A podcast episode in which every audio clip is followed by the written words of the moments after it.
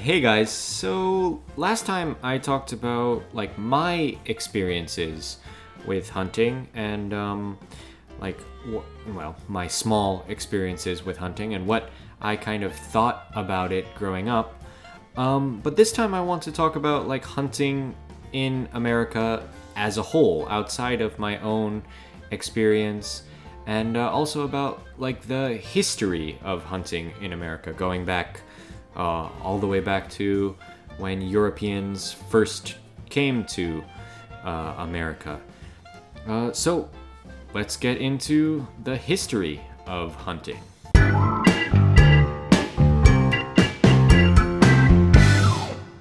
All right. So, to start talking about the history of hunting in America, we need to go all the way back to the beginning of America, or at least the beginning of when European people were in America. Uh, so this is what about 1620, and some people from England arrive on a boat, uh, and they're in what is today Massachusetts, and they have a really hard first winter. Um, and I think a lot of them end up dying. But then the next year, they get some help from some of the Native Americans uh, who live around them. So some of the people that were there before the English came. And uh, when they get some help from them, they do something called Thanksgiving, which is uh, like one of the big holidays, probably the second biggest holiday in America after Christmas.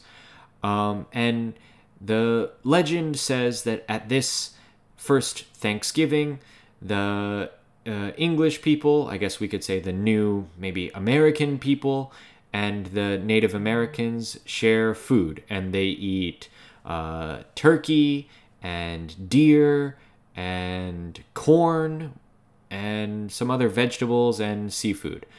And some of those foods are new, like corn uh, did not exist in Europe at the time, and turkey uh, is a bird that is originally from North America.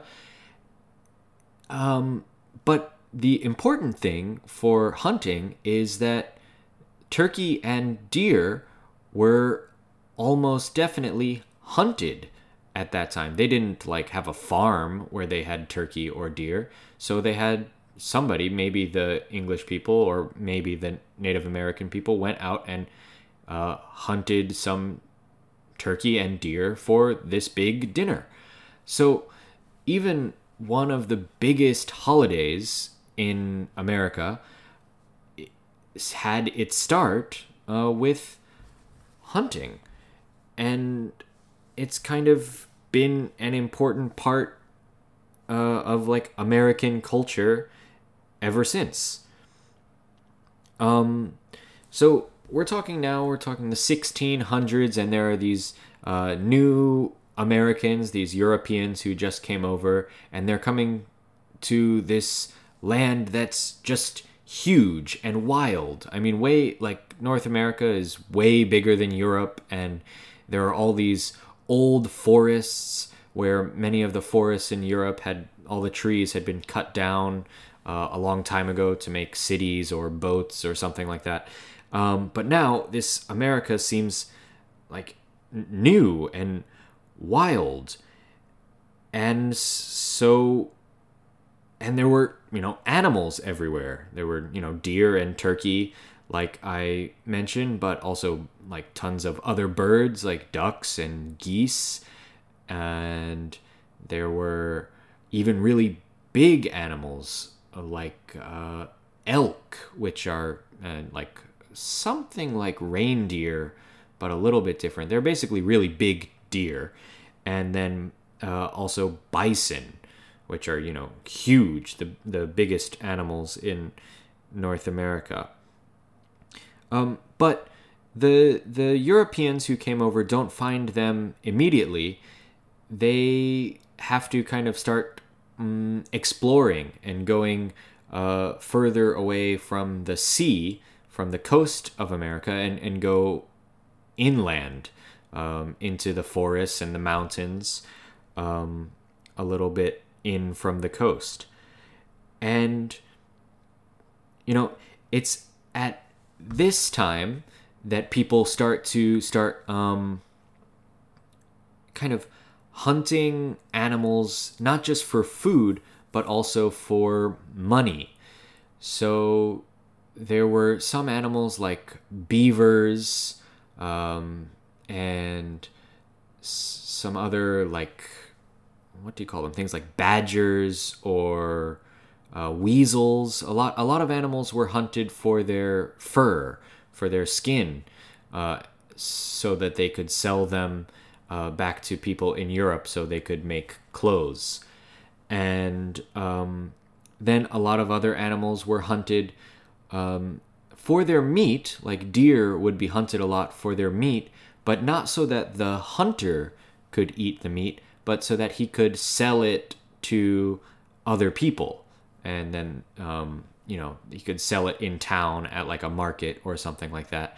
And other people could eat the meat that he hunted. Um, and so as this started to happen, there was like a bigger and bigger uh, market for hunting and for for uh, game meat. Um, we we often call animals that are in the wild and uh, I guess wild animals that you eat. We call them game or game meat. Um, and so anyway, there there was a big market for this game meat and for the furs um, the skins of the animals. So more and more people started going farther and farther away from the the towns on the coast, like in you know near modern day Boston or New York or Philadelphia, and they started going into the mountains and the forests and started uh, hunting for a living so they could make money and sell it back in the towns. Um, and some of these people were called pioneers.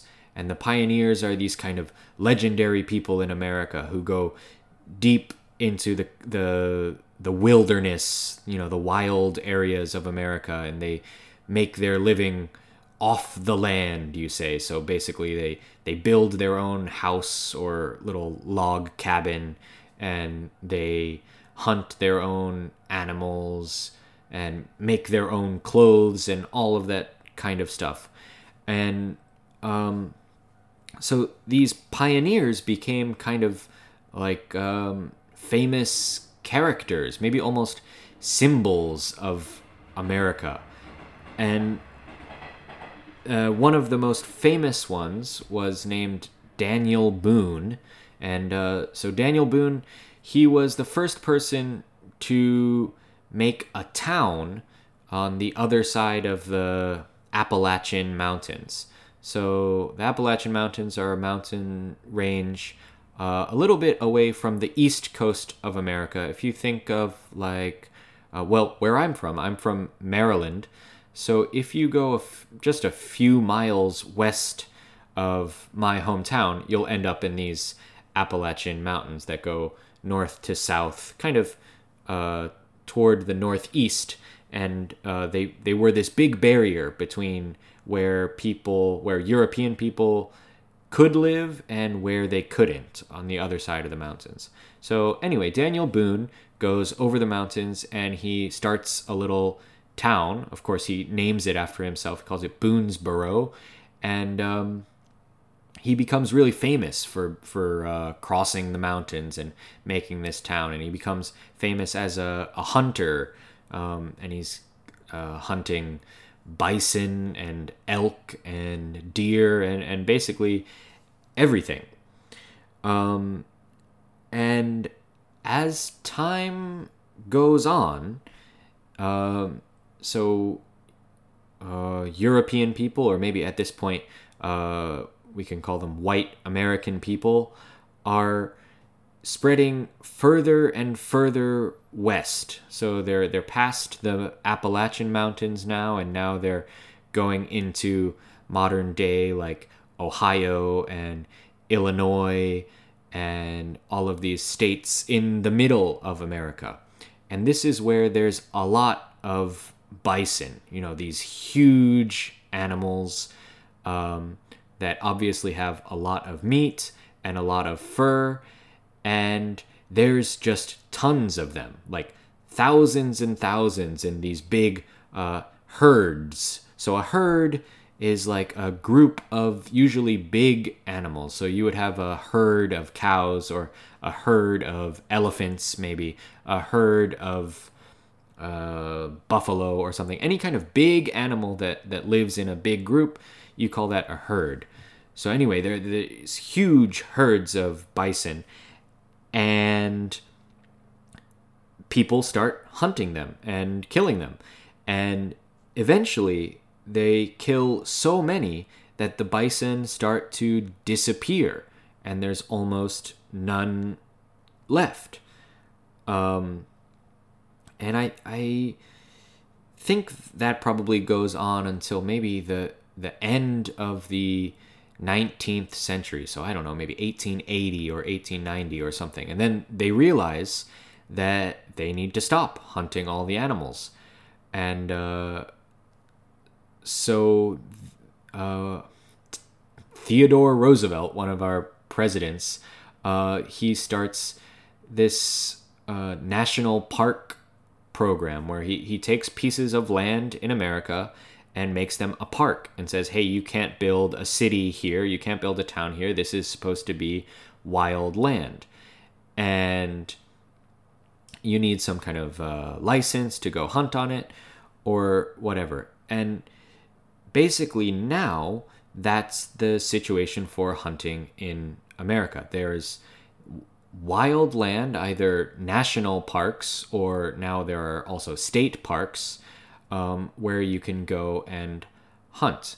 You can also hunt on private land if you if you know someone who has like a big uh, farm or a big area of forest that they own. You can also hunt there, but a lot of people also hunt in this kind of uh, public land, it's called, so state parks or national parks. Um, and here's where I want to start comparing it to Japan. So, a lot of people in Japan will go fishing as a pastime, uh, as a hobby, right? So, they'll go out to a river or um, maybe out to the sea or even out on a boat and go fishing for a few hours. And if they catch something, they can eat it. And of course, that happens in America too. Uh, lots of people like fishing, uh, going out on lakes or rivers or, or uh, out on a boat in the sea.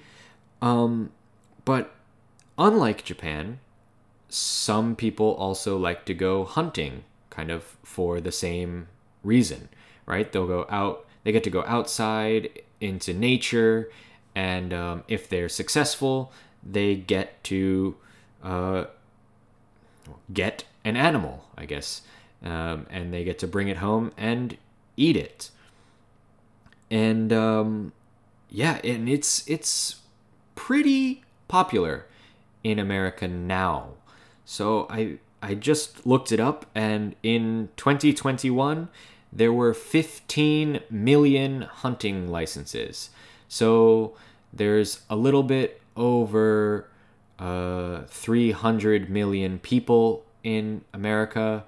So that means, what is that, like one in 20 people uh, is a hunter, which maybe doesn't sound like a lot, but um, if you think about if it was much more than that, if it was one in two people who were hunting, then there wouldn't be an- any animals left. So maybe it's good that it's only one in 20. But still, it's it's a big enough thing that in many states there are holidays for hunting where like the first day of deer season, which is the time when you are allowed to hunt deer, the first day is a holiday. So you don't have to go to work and you don't have to go to school and you can go out and hunt.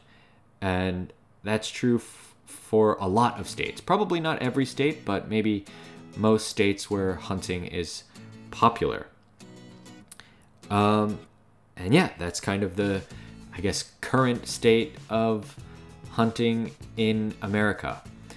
And uh, in the next episode, I'm going to talk a little bit about the elephant in the room. The thing that many people have probably been thinking this whole time is is hunting okay? I mean, is it like nice to do or is it cruel to animals?